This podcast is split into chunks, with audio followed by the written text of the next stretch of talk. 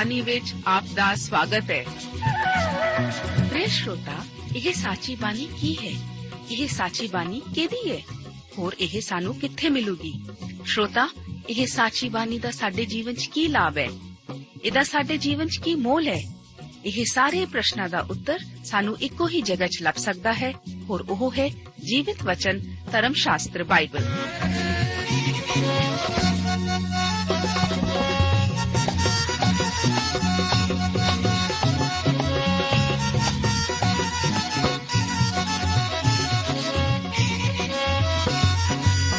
ਧਰਮ ਸ਼ਾਸਤਰ ਬਾਈਬਲ।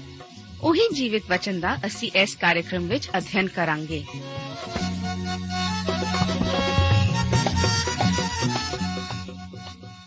ਤੇ ਹੁਣ ਪਵਿੱਤਰ ਸ਼ਾਸਤਰ ਬਾਈਬਲ ਦਾ ਅਧਿਐਨ ਸ਼ੁਰੂ ਕਰਨ ਤੋਂ ਪਹਿਲਾਂ, ਆਈਏ ਅਸੀਂ ਆਪਣੇ ਮਨਾਂ ਨੂੰ ਤਿਆਰ ਕਰੀਏ ਇਸ ਭਜਨ ਦੁਆਰਾ।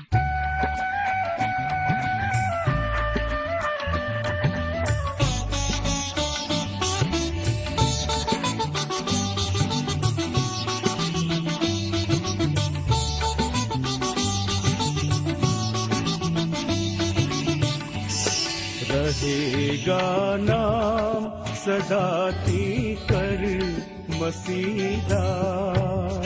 रहेगा नाम सदाती कर मसीहा। रहेगा जग तलक सूरज रहेगा। रहेगा जग तलक सूरज रहेगा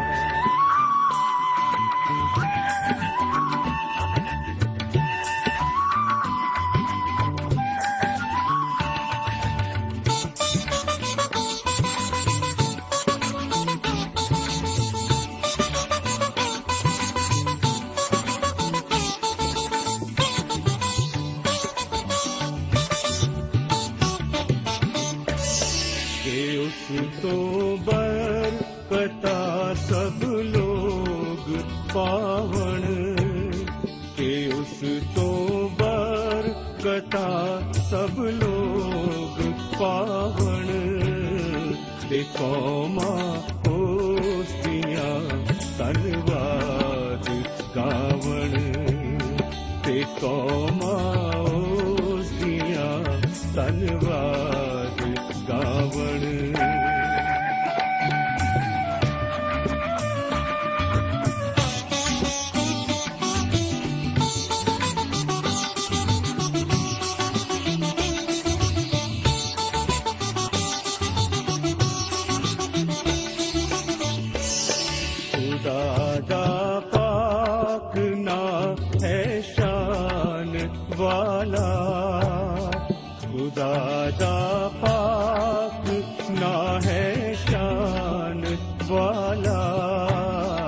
सदाती कर मुबारक हो रहेगा।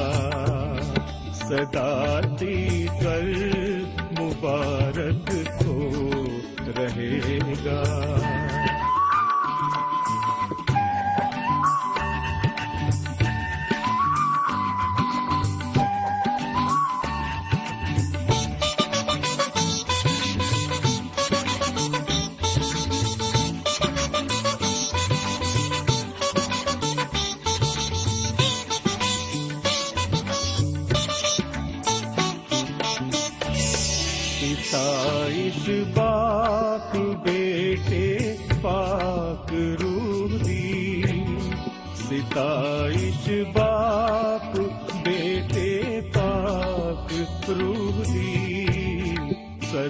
तो है सदा कर रहेगी।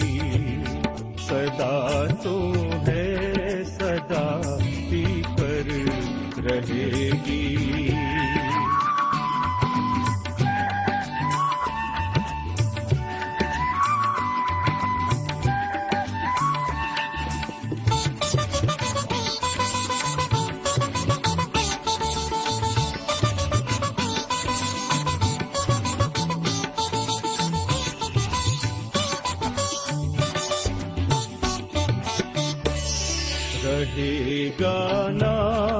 सदा ती सदातीकर मसीदा रहेगा नाम सदा ती कर मसीदा रहेगा मसीदाेगा तलक सूरज रहेगा रहेगा जद तलक सूरज रहेगा ਪਵਿੱਤਰ ਧਰਮ ਸ਼ਾਸਤਰ ਬਾਈਬਲ ਦੇ ਵਚਨ ਹਨ ਕਿ ਗੁਪਤ ਗੱਲਾਂ ਤਾਂ ਯਹੋਵਾ ਸਾਡੇ ਪਰਮੇਸ਼ਵਰ ਦੀਆਂ ਹਨ। ਪਰ ਜਿਹੜੀਆਂ ਪ੍ਰਗਟ ਹਨ, ਉਹ ਸਦਾ ਤੀਕ ਸਾਡੇ ਲਈ ਅਤੇ ਸਾਡੇ ਪੁੱਤਰਾਂ ਲਈ ਹਨ, ਤਾਂ ਜੋ ਇਸ ਵਿਵਸਥਾ ਦੀਆਂ ਗੱਲਾਂ ਪੂਰੀਆਂ ਕਰਦੇ ਰਹੀਏ। ਪਿਆਰੇ ਅਜ਼ੀਜ਼ੋ, ਅੱਜ ਦੇ ਇਸ ਬਾਈਬਲ ਧਰਮ ਸ਼ਾਸਤਰ ਦੇ ਅਧਿਐਨ ਪ੍ਰੋਗਰਾਮ ਵਿੱਚ ਗਿਣਤੀ ਦੀ ਪੋਥੀ ਉਸ ਦਾ ਤੀਸਰਾ ਅਤੇ ਚੌਥਾ ਅਧਿਆਏ ਦਾ ਅਧਿਐਨ ਕਰਨ ਲਈ ਮੈਂ ਆਪ ਦਾ ਸਵਾਗਤ ਕਰਦਾ ਹਾਂ। ਗਿਣਤੀ ਦੀ ਪੁਸਤਕ ਦੇ ਤੀਸਰੇ ਅਤੇ ਚੌਥੇ ਅਧਿਆਇਾਂ ਦਾ ਮੁੱਖ ਵਿਸ਼ਾ, ਉਜਾੜ ਦੀ ਯਾਤਰਾ ਦੇ ਦੌਰਾਨ ਲੇਵੀਆਂ ਦੀ ਗਿਣਤੀ, ਉਹਨਾਂ ਦਾ ਅਹੁਦਾ ਅਤੇ ਸੇਵਾ ਨਾਲ ਸੰਬੰਧਿਤ ਹੈ। ਹੁਣ ਪਰਮੇਸ਼ਵਰ ਇਸرائیਲੀਆਂ ਨੂੰ ਉਜਾੜ ਦੀ ਯਾਤਰਾ ਲਈ ਤਿਆਰ ਕਰ ਰਿਹਾ ਹੈ। ਇਸ ਵਾਸਤੇ ਡੇਰੇ ਵਿੱਚ ਨਿਯਮ ਅਨੁਸਾਰ ਲੋਕਾਂ ਨੂੰ ਖੜਾ ਕੀਤਾ ਜਾਣਾ ਜ਼ਰੂਰੀ ਸੀ। ਯੋਧਿਆਂ ਨੂੰ ਚੁਣਨ ਵਾਸਤੇ ਪਹਿਲਾਂ ਹੀ ਗਿਣਤੀ ਕੀਤੀ ਗਈ ਸੀ। ਲੋਕਾਂ ਵਾਸਤੇ ਇਹ ਜਾਣਨਾ ਜ਼ਰੂਰੀ ਸੀ ਕਿ ਉਹ ਕੌਣ ਹਨ ਅਤੇ ਉਹਨਾਂ ਨੂੰ ਨਿਸ਼ਚਿਤਤਾ ਹੋਣੀ ਚਾਹੀਦੀ ਸੀ ਕਿ ਉਹ ਅਬਰਾਹਮ ਦੀ ਸੰਤਾਨ ਹਨ। ਇਸ ਤੋਂ ਬਾਅਦ ਡੇਰੇ ਵਿੱਚ ਆਪਣੀ ਥਾਂ ਜਾਣਨ ਵਾਸਤੇ ਉਹਨਾਂ ਲਈ ਡੇਰੇ ਦੇ ਮਿਆਰ ਦੀ ਬਹੁਤ ਵੱਡੀ ਜ਼ਰੂਰਤ ਸੀ। ਤੀਸਰਾ ਅਧਿਆਇ ਲੇਵੀਆਂ ਦੇ ਗੋਤ ਦੇ ਕੰਮ ਬਾਰੇ ਸਾਨੂੰ ਦੱਸੇਗਾ। ਇਸ ਗੋਤ ਨੂੰ ਤੰਬੂ ਦੀ ਦੇਖ-ਰੇਖ ਦਾ ਕੰਮ ਸੌਂਪਿਆ ਗਿਆ ਸੀ। ਪਹਿਲੀਆਂ ਚਾਰ ਆਇਤਾਂ ਹਾਰੂਨ ਅਤੇ ਮੂਸਾ ਬਾਰੇ ਇਸ ਤਰ੍ਹਾਂ ਜ਼ਿਕਰ ਕਰਦੀਆਂ ਹਨ ਤੇ ਲਿਖਿਆ ਹੈ, ਇਹ ਹਾਰੂਨ ਔਰ ਮੂਸਾ ਦੀ ਕੁਲ ਪੱਤਰੀ ਹੈ, ਜਿਸ ਦਿਨ ਯਹੋਵਾ ਸਿਨਈ ਪਹਾੜ ਉੱਤੇ ਮੂਸਾ ਨਾਲ ਬੋਲਿਆ। ਅਤੇ ਇਹ ਹਾਰੂਨ ਦੇ ਪੁੱਤਰਾਂ ਦੇ ਨਾਮ ਹਨ, ਪਲੋਠਾ, ਨਾਦਾਬ ਔਰ ਅਬੀਹੂ ਔਰ ਅਲੀਆਜ਼ਾਰ ਔਰ ਇਥਾਮਾਰ। ਇਹ ਹਾਰੂਨ ਦੇ ਪੁੱਤਰਾਂ ਦੇ ਨਾਮ ਹਨ। ਉਹ ਜਾਜਕ ਜਿਹੜੇ ਮਸਾ ਕੀਤੇ ਗਏ ਅਤੇ ਜਿਨ੍ਹਾਂ ਨੂੰ ਉਸਨੇ ਜਾਜਕਾਈ ਲਈ ਥਾਪਿਆ। ਨਾਦਾਬ ਔਰ ਅਬੀਹੂ ਯਹੋਵਾ ਦੇ ਸਨਮੁਖ ਮਰ ਗਏ, ਜਦ ਉਹ ਸੀਨਈ ਦੀ ਉਜਾੜ ਵਿੱਚ ਯਹੋਵਾ ਦੇ ਸਨਮੁਖ ਓਪਰੀ ਅੱਗ ਲਿਆਏ ਅਤੇ ਉਹਨਾਂ ਦੇ ਪੁੱਤਰ ਨਹੀਂ ਸਨ, ਸੋ ਅਲ ਆਜ਼ਾਰ ਔਰ ਇਥਾਮਾਰ ਆਪਣੇ ਪਿਤਾ ਹਾਰੂਨ ਦੇ ਅੱਗੇ ਜਾਜਕਾਈ ਦਾ ਕੰਮ ਕਰਦੇ ਸਨ। ਪਹਿਲਾਂ ਸਾਨੂੰ ਹਾਰੂਨ ਅਤੇ ਮੂਸਾ ਦੀ ਕੁੱਲ ਬਾਰੇ ਦੱਸਿਆ ਗਿਆ ਹੈ। ਇਹ ਕੁੱਲ ਪੱਤਰੀ ਦਾ ਵੇਰਵਾ ਲੇਵੀਆਂ ਦੀ ਪੋਥੀ ਵਿੱਚ ਦਿੱਤੇ ਵੇਰਵੇ ਨਾਲ ਮਿਲਦਾ ਜੁਲਦਾ ਹੈ। ਨਾਦਾਬ ਅਤੇ ਅਬੀਹੂ ਮਹਾਜਾਜਕ ਦੇ ਪਦ ਵਿੱਚ ਦਖਲ ਦੇਣ ਕਰਕੇ ਨਾਸ਼ ਕੀਤੇ ਗਏ ਸਨ। ਲੇਵੀ ਦੇ ਗੋਤ ਨੂੰ ਹਾਰੂਨ ਮਹਾਜਾਜਕ ਨੂੰ ਉਸ ਦਾ ਸਹਾਇਕ ਹੋਣ ਲਈ ਦਿੱਤਾ ਗਿਆ ਸੀ। ਆਪ ਅਤੇ ਮੈਂ ਕਲੀਸਿਆ ਵਿੱਚ ਵਿਸ਼ਵਾਸੀ ਹੋਣ ਦੇ ਨਾਤੇ ਵਿਸ਼ਵਾਸੀਆਂ ਦੇ ਜਾਜਕਾਂ ਦਾ ਸਮਾਜ ਹਾਂ। ਇਸੇ ਤਰ੍ਹਾਂ ਸਾਨੂੰ ਵੀ ਸਾਡੇ ਪ੍ਰਧਾਨ ਮਹਾਜਾਜਕ ਨੂੰ ਸੌਂਪਿਆ ਗਿਆ ਹੈ। ਪ੍ਰਭੂ ਯੀਸ਼ੂ ਜੀ ਆਪਣੀ ਮਹਾਜਾਜਕਾਈ ਦੀ ਪ੍ਰਾਰਥਨਾ ਵਿੱਚ ਕਹਿੰਦੇ ਹਨ ਕਿ ਜਿਹੜੇ ਮਨੁੱਖ ਤੈਂ ਜਗਤ ਵਿੱਚੋਂ ਮੈਨੂੰ ਦਿੱਤੇ, ਉਹਨਾਂ ਉੱਤੇ ਮੈਂ ਤੇਰਾ ਨਾਮ ਪ੍ਰਗਟ ਕੀਤਾ।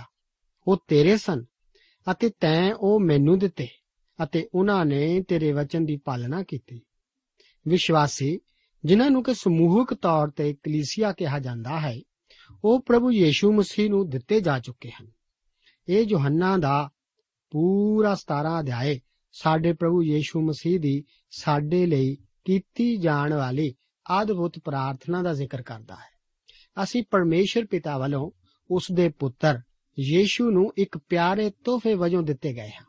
ਸਾਡੇ ਵਿੱਚੋਂ ਕੁਝ ਇਹ ਮਹਿਸੂਸ ਕਰਦੇ ਹਨ ਕਿ ਫਿਰ ਤਾਂ ਯੀਸ਼ੂ ਜੀ ਨੂੰ ਬਹੁਤ ਕੁਝ ਨਹੀਂ ਮਿਲਿਆ ਹੋਇਆ।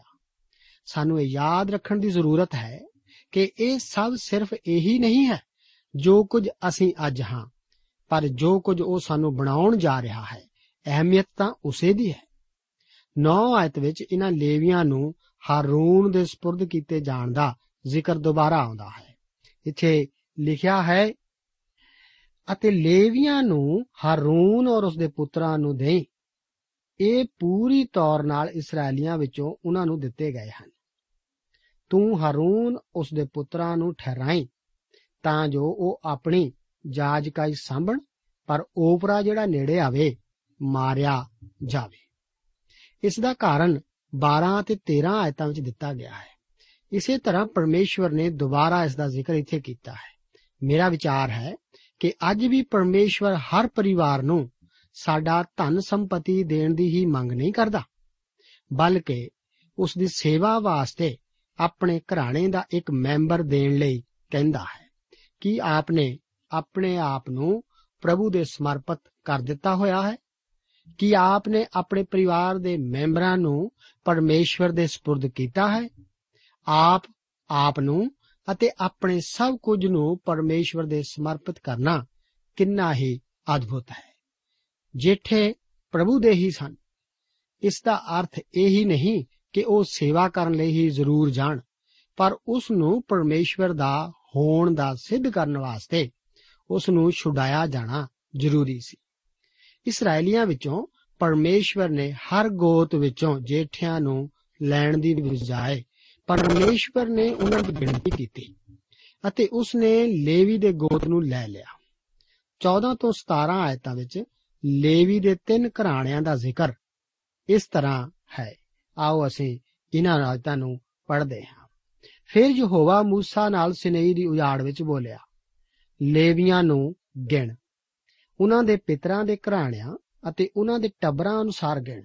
ਹਰ ਨਰ ਇੱਕ ਮਹੀਨੇ ਤੋਂ ਉੱਪਰ ਦਾ ਗਿਣੇ।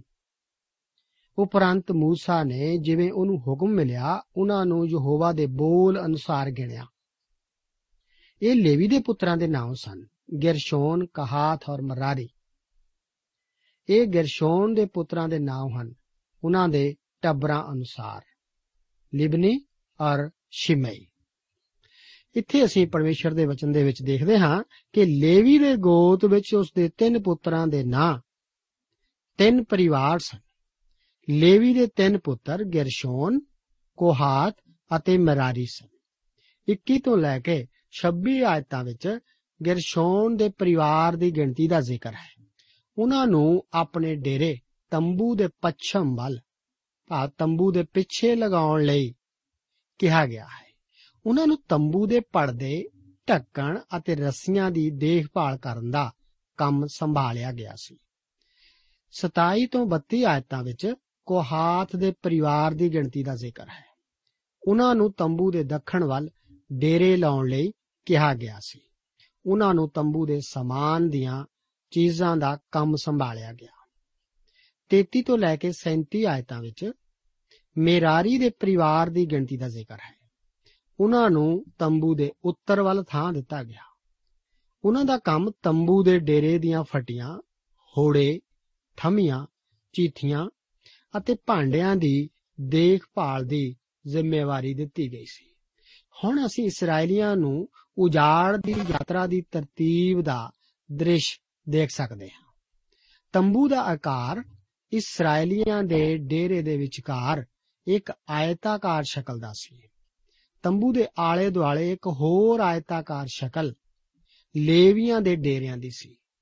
ਇਸ ਤੋਂ ਬਾਹਰ ਫਿਰ ਇੱਕ ਹੋਰ ਆਇਤਾਕਾਰ ਸ਼ਕਲ ਵਾਂਗ 12 ਗੋਤਿਆਂ ਦੇ ਡੇਰਿਆਂ ਅਨੁਸਾਰ ਬਣਾਈ ਹੋਈ ਸੀ ਤੰਬੂ ਦਾ ਮੂੰਹ ਹਮੇਸ਼ਾ ਪੂਰਬ ਵੱਲ ਰੱਖ ਕੇ ਉਸ ਨੂੰ ਖੜਾ ਕੀਤਾ ਜਾਂਦਾ ਸੀ ਹਾਰੂਨ ਅਤੇ موسی ਆਪਣੇ ਪਰਿਵਾਰਾਂ ਸਮੇਤ ਤੰਬੂ ਦੇ ਦਰਵਾਜ਼ੇ ਅੱਗੇ ਪੂਰਬ ਵੱਲ ਆਪਣੇ ਡੇਰੇ ਲਾਉਂਦੇ ਸਨ ਮਰਾਰੀ ਉੱਤਰ ਵੱਲ ਗਰਸ਼ੋਨ ਪੱਛਮ ਵੱਲ ਅਤੇ ਕੋਹਾਤ ਦੱਖਣ ਵੱਲ ਇਹ ਸਭ ਤੰਬੂ ਦੇ ਬਾਹਰ ਇੱਕ ਆਇਤਾਕਾਰ ਸ਼ਕਲ ਨੂੰ ਤਿਆਰ ਕਰਦੇ ਸਨ ਇਸ ਤੋਂ ਬਾਅਦ ਯਹੂਦਾ, ਇਸਾਕਾਰ, ਜ਼ਬੂਲੂਨ ਦੇ ਡੇਰੇ ਪੂਰਬ ਵੱਲ, ਦਾਨ, ਆਸ਼ੂਰ ਅਤੇ ਨਫਤਾਲੀ ਉੱਤਰ ਵੱਲ, ਇਫਰਾਇਮ, ਮਨਛੇ ਅਤੇ ਵਿੰਜਾਮੀਨ ਪੱਛਮ ਵੱਲ ਅਤੇ ਰੂਬੇਨ ਸ਼ਿਮਯੋਨ ਅਤੇ ਗਾਦ ਦੱਖਣ ਵੱਲ ਆਪਣੇ ਡੇਰੇ ਲਾਉਂਦੇ ਸਨ।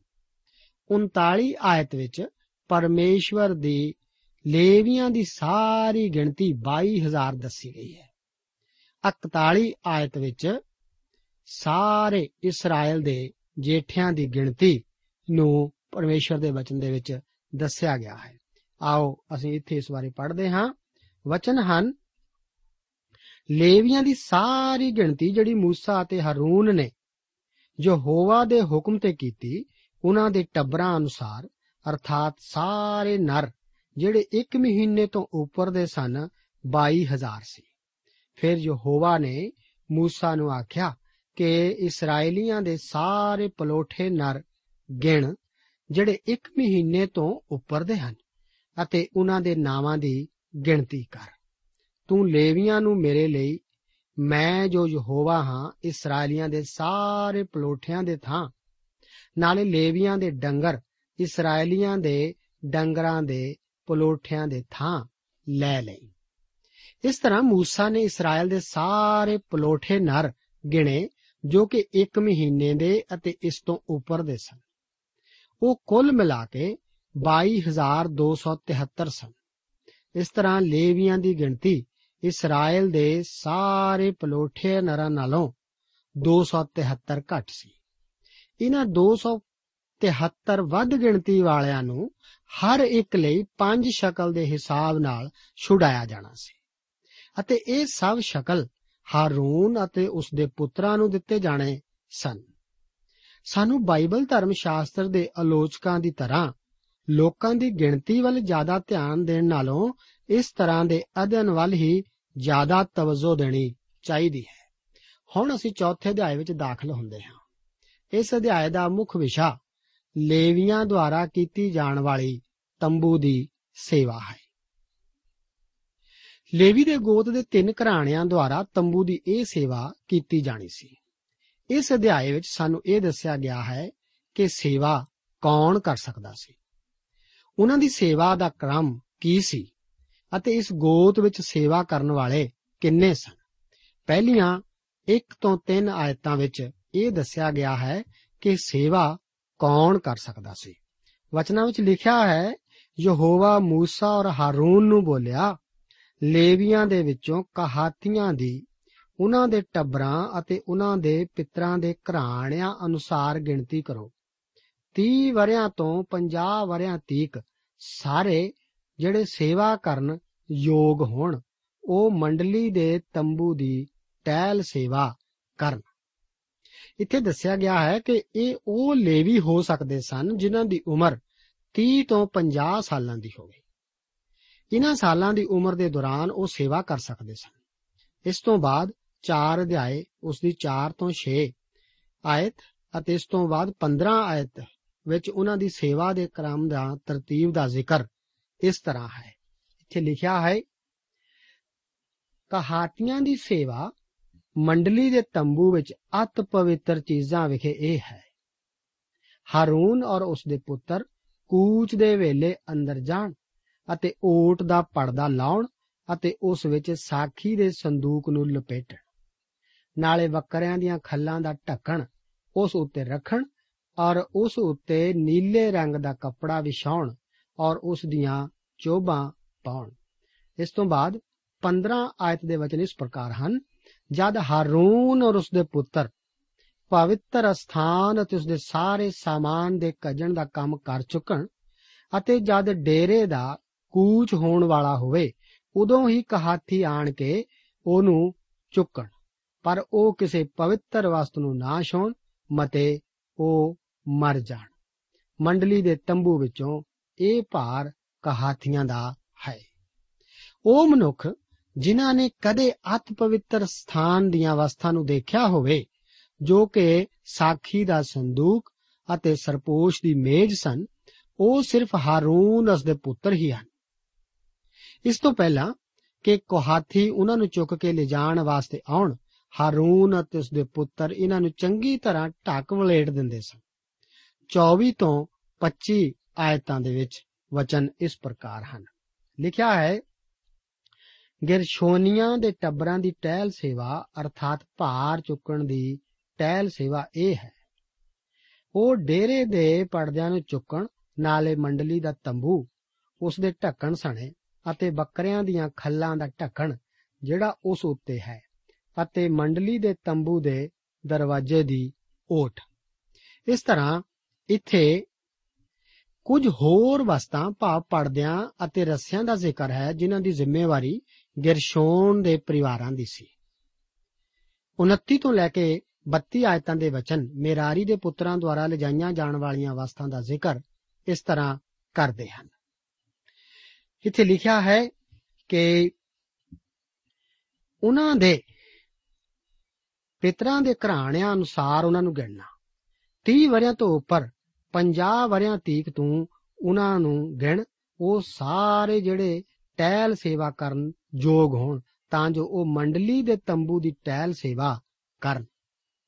ਮੇਰਾਰੀ ਦੇ ਪੁੱਤਰਾਂ ਬਾਰੇ ਇਸ ਤਰ੍ਹਾਂ ਅਸੀਂ ਦੇਖਦੇ ਹਾਂ ਕਿ ਉਹ ਕਾਫੀ ਭਾਰੀਆਂ ਵਸਤਾਂ ਚੁੱਕ ਕੇ ਲੈ ਜਾਂਦੇ ਸਨ, ਜਿਨ੍ਹਾਂ ਵਿੱਚ ਫਟੀਆਂ, ਹੋੜੇ, ਥਮੀਆਂ, ਚੀਥੀਆਂ, ਕਿੱਲੇ ਅਤੇ ਲਾਸਾਂ ਸ਼ਾਮਲ ਸਨ। ਕੋ ਹਾਥੀ ਸਜਾਵਟ ਦੇ ਸਮਾਨ ਨੂੰ ਚੁੱਕਦੇ ਸਨ। ਇਸ ਤਰ੍ਹਾਂ ਜਾਪਦਾ ਹੈ ਕਿ ਸਭ ਤੋਂ ਆਸਾਨ ਕੰਮ ਗਿਰਸ਼ੋਨੀਆਂ ਦਾ ਸੀ, ਜੋ ਕਿ ਸਿਰਫ ਪਰਦੇ, ਢੱਕਣ ਅਤੇ ਰੱਸੇ ਚੁੱਕ ਕੇ ਲੈ ਜਾਂਦੇ ਸਨ। ਜ਼ਰਾ ਉਸ ਦ੍ਰਿਸ਼ ਵੱਲ ਤੱਕੋ ਜਦੋਂ ਇਸرائیਲੀ ਇਕੱਠੇ ਚੱਲਦੇ ਸਨ। ਜਦੋਂ ਸਵੇਰੇ ਮੂਸਾ ਅਤੇ ਹਾਰੂਨ ਤੰਬੂ ਵਿੱਚੋਂ ਬਾਹਰ ਆਉਂਦੇ, ਤਾਂ ਉਹਨਾਂ ਨੂੰ ਦੂਸਰੇ ਲੋਕਾਂ ਨੂੰ ਸਭ ਕੁਝ ਦੱਸਣ ਦੀ ਜ਼ਰੂਰਤ ਨਹੀਂ ਸੀ ਹੁੰਦੀ। ਮੂਸਾ ਨਹੀਂ ਸੀ ਆਖਦਾ ਕਿ ਆਓ ਬਜ਼ੁਰਗਾਂ ਜਾਂ ਬੋਰਡ ਮੈਂਬਰਾਂ ਦੀ ਇੱਕ ਮੀਟਿੰਗ ਬੁਲਾਈਏ, ਤਾਂ ਕਿ ਅਸੀਂ ਮਤਾ ਕਰ ਸਕੀਏ ਕਿ ਸਾਨੂੰ ਅੱਜ ਯਾਤਰਾ ਲਈ ਰਵਾਨਾ ਹੋਣਾ ਚਾਹੀਦਾ ਹੈ ਕਿ ਨਹੀਂ। ਉਹਨਾਂ ਵਿੱਚ ਇਹੋ ਜਿਹੀ ਕੋਈ ਗੱਲ ਨਹੀਂ ਸੀ। ਉਹ ਤਾਂ ਸਿਰਫ ਇਹੀ ਦੇਖਦੇ ਸਨ ਕਿ ਤੰਬੂ ਤੋਂ ਬੱਦਲ ਦਾ ਖੰਭਾ ਉੱਠਿਆ ਹੈ ਕਿ ਨਹੀਂ। ਇਸ ਤੋਂ ਬਾਅਦ ਅਸੀਂ ਦੇਖਦੇ ਹਾਂ ਕਿਉਂਕਿ ਜੋ ਵੀ ਪਰਮੇਸ਼ਵਰ ਦੇ ਆਤਮਾ ਦੁਆਰਾ ਚਲਾਏ ਚੱਲਦੇ ਹਨ, ਉਹ ਹੀ ਪਰਮੇਸ਼ਵਰ ਦੀ ਸੰਤਾਨ ਹਨ। ਪਰਮੇਸ਼ਵਰ ਦਾ ਆਤਮਾ ਪਰਮੇਸ਼ਵਰ ਦੇ ਲੋਕਾਂ ਦੀ ਅਗਵਾਈ ਕਰਨ ਦਾ ਖਾਹਿਸ਼ ਰੱਖਦਾ ਹੈ।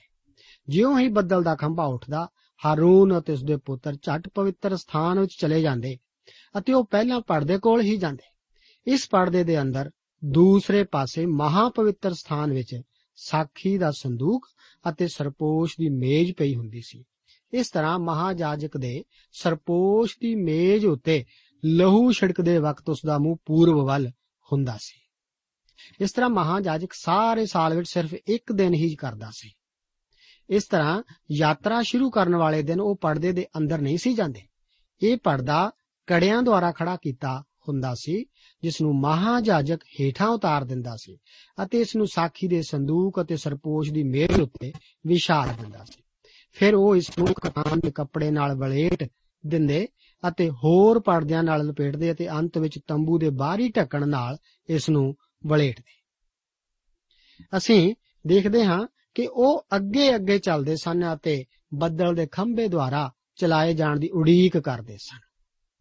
ਫਿਰ ਕੁਹਾਥੀ ਸੰਦੂਕ ਨਾਲ ਜੜਿਆ ਸਮਾਨ ਰੱਖਦੇ। ਇਸ ਵਿਧੀ ਨਾਲ ਅਸੀਂ ਅੱਜ ਕਿਸੇ ਘਰ ਦਾ ਨਿਰਮਾਣ ਨਹੀਂ ਕਰਦੇ। ਪਰ ਯਾਦ ਰੱਖੋ ਕਿ ਇਹ ਤਾਂ ਯਾਤਰਾ ਦੇ ਦੌਰਾਨ ਇੱਕ ਚੱਲਦੇ ਫਿਰਦੇ ਤੰਬੂ ਦਾ ਨਮੂਨਾ ਹੀ ਹੈ। ਹਰ ਇੱਕ ਨੂੰ ਕੰਮ ਸੌਂਪਿਆ ਗਿਆ ਸੀ। ਮੇਰੇ ਵਿਚਾਰ ਅਨੁਸਾਰ ਸਾਰਾ ਡੇਰਾ 15 ਮਿੰਟਾਂ ਵਿੱਚ ਇਸਤੇਮਾਲ ਕਰਨ ਲਈ ਬਣ ਕੇ ਤਿਆਰ ਹੋ ਜਾਂਦਾ ਸੀ, ਕਿਉਂਕਿ ਹਰ ਇੱਕ ਨੂੰ ਆਪਣੇ ਕੰਮ ਦਾ ਪਤਾ ਸੀ। ਇਸੇ ਤਰ੍ਹਾਂ ਹਰ ਮਸੀਹੀ ਕੋਲ ਇੱਕ ਵਰਦਾਨ ਅਤੇ ਕੰਮ ਸੌਂਪਿਆ ਗਿਆ ਹੈ, ਜੋ ਕਿ ਪਰਮੇਸ਼ਵਰ ਚਾਹੁੰਦਾ ਹੈ ਕਿ ਉਹ ਖਾਸ ਮਸੀਹੀ ਹੀ ਕਰੇ। ਮੇਰਾ ਵਿਸ਼ਵਾਸ ਹੈ ਕਿ ਜਦੋਂ ਅਸੀਂ ਉਹੀ ਕਰੀਏ ਜੋ ਕਿ ਪਰਮੇਸ਼ਵਰ ਚਾਹੁੰਦਾ ਹੈ ਕਿ ਸਾਡੇ ਦੁਆਰਾ ਕੀਤਾ ਜਾਵੇ, ਤਾਂ ਉਹ ਇਸ ਦਾ ਫਲ ਸਾਨੂੰ ਜ਼ਰੂਰ ਦੇਵੇਗਾ। ਇਹ ਚੋਣ ਕਰਨੀ ਸਾਡਾ ਕੰਮ ਨਹੀਂ, ਪਰ ਸਾਡਾ ਕੰਮ ਤਾਂ ਪਰਮੇਸ਼ਵਰ ਦੁਆਰਾ ਦਿੱਤੇ ਵਰਦਾਨ ਦਾ ਇਸਤੇਮਾਲ ਕਰਨਾ ਹੈ। ਮੂਸਾ ਤੋਂ ਕੋਈ ਤਗਮਾ ਲੈਣ ਬਾਰੇ ਨਹੀਂ ਸੀ ਪੁੱਛਦਾ, ਨਾ ਹੀ ਆਪਣੇ ਕੰਮ ਤੋਂ ਅੱਕਦਾ ਸੀ, ਪਰ ਜੇਕਰ ਕੋਈ ਇੱਕ ਛੋਟੀ ਕਿਲ ਜੋ ਕਿ ਇਸ ਨੂੰ ਚੁੱਕਣ ਵਾਲਾ ਇਸ ਦੀ ਮਾਮੂਲੀ ਅਹਿਮੀਅਤ ਨੂੰ ਨਾ ਸਮਝਦਾ ਹੋਇਆ ਨਾ ਲਿਆਵੇ ਤਾਂ ਕੀ ਆਪ ਜਾਣਦੇ ਹੋ ਕਿ ਅਗਲੀ ਸ਼ਾਮ ਤੰਬੂ ਨੂੰ ਖੜਾ ਕਰਨ ਸਮੇਂ ਕੀ ਹੋਵੇਗਾ? ਮੇਰੇ ਦੋਸਤੋ, ਇਸ ਦਾ ਫੈਸਲਾ ਕੌਣ ਕਰੇਗਾ ਕਿ ਅੱਜ ਪਰਮੇਸ਼ਵਰ ਦੀ ਸੇਵਾ ਵਿੱਚ ਸਭ ਤੋਂ ਮਹੱਤਵਪੂਰਨ ਕੰਮ ਕੌਣ ਕਰ ਰਿਹਾ ਹੈ? ਕਿੰਨੇ ਪ੍ਰਭੂ ਦੇ ਲੋਕ ਅੱਜ ਹਨ ਜੋ ਕਿ ਆਪਣੀ ਸੇਵਾ ਨੂੰ ਮਹੱਤਵਪੂਰਨ ਨਹੀਂ ਸਮਝਦੇ? ਪਰਮੇਸ਼ਵਰ ਦੀ ਵਿਸ਼ਵਾਸਯੋਗਤਾ ਦਾ ਫਲ ਉਹੀ ਦੇਵੇਗਾ। ਨਾ ਕਿ ਆਪ ਦੇ ਕੰਮ ਦੀ ਮਾਤਰਾ ਦਾ। ਆਪਣੀ ਕਿਲ ਨੂੰ ਚੁੱਕਣਾ ਕਦੇ ਨਾ ਭੁੱਲੋ। ਜੋ ਕੰਮ ਆਪ ਨੂੰ ਪਰਮੇਸ਼ਵਰ ਨੇ ਸੌਂਪਿਆ ਹੈ, ਉਹ ਉਸ ਦੀ ਨਜ਼ਰ ਵਿੱਚ ਮਹੱਤਵਪੂਰਨ ਹੈ। ਭਾਵੇਂ ਇਸ ਨੂੰ ਆਪ ਮਹੱਤਵਪੂਰਨ ਨਾ ਸਮਝਦੇ ਹੋਵੋ। ਪਰਮੇਸ਼ਰ ਆਪ ਨੂੰ ਅੱਜ ਦੇ ਇਹਨਾਂ ਵਚਨਾਂ ਨਾਲ ਬਰਕਤ ਦੇਵੇ।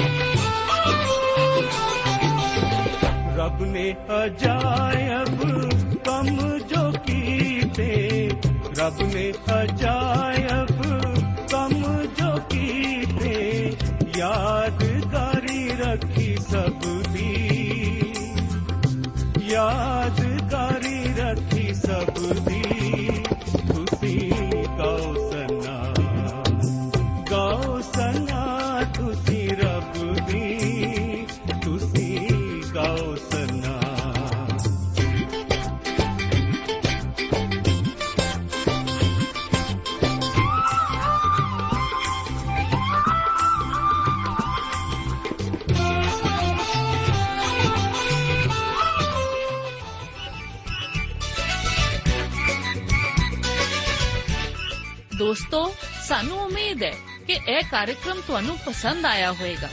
ਤੇ ਇਹ ਕਾਰਜਕ੍ਰਮ ਸੁਣ ਕੇ ਤੁਹਾਨੂੰ ਬਰਕਤਾਂ ਮਿਲੀਆਂ ਹੋਣਗੀਆਂ। ਜੇ ਤੁਸੀਂ ਇਹ ਕਾਰਜਕ੍ਰਮ ਦੇ ਬਾਰੇ ਕੁਝ ਪੁੱਛਣਾ ਚਾਹੁੰਦੇ ਹੋ, ਤੇ ਸਾਨੂੰ ਇਸ ਪਤੇ ਤੇ ਲਿਖੋ। Program Sachi Bani, post box number 1715 sector 36 Chandigarh 160036 ਪਤਾ ਇੱਕ ਵਾਰ ਫੇਰ ਸੁਣ ਲਓ। Program Sachi Bani post box number 1715 sector 36 Chandigarh 160036 ਸਾਡਾ ਈਮੇਲ ਪਤਾ ਹੈ punjabi ttb at twr.in ਪਤਾ ਇੱਕ ਵਾਰ ਫੇਰ ਸੁਣ ਲਓ punjabi ttb at twr.in ਹੁਣ ਸਾਡੇ ਪ੍ਰੋਗਰਾਮ ਦਾ ਸਮੇਂ ਸਮਾਪਤ ਹੁੰਦਾ ਹੈ। ਉਮੀਦ ਹੈ ਅਗਲੇ ਪ੍ਰੋਗਰਾਮ ਵਿੱਚ ਤੁਹਾਡੇ ਨਾਲ ਫੇਰ ਪੇਂਟ ਹੋਏਗੀ। ਰੱਬ ਤੁਹਾਨੂੰ ਬਰਕਤ ਦੇ।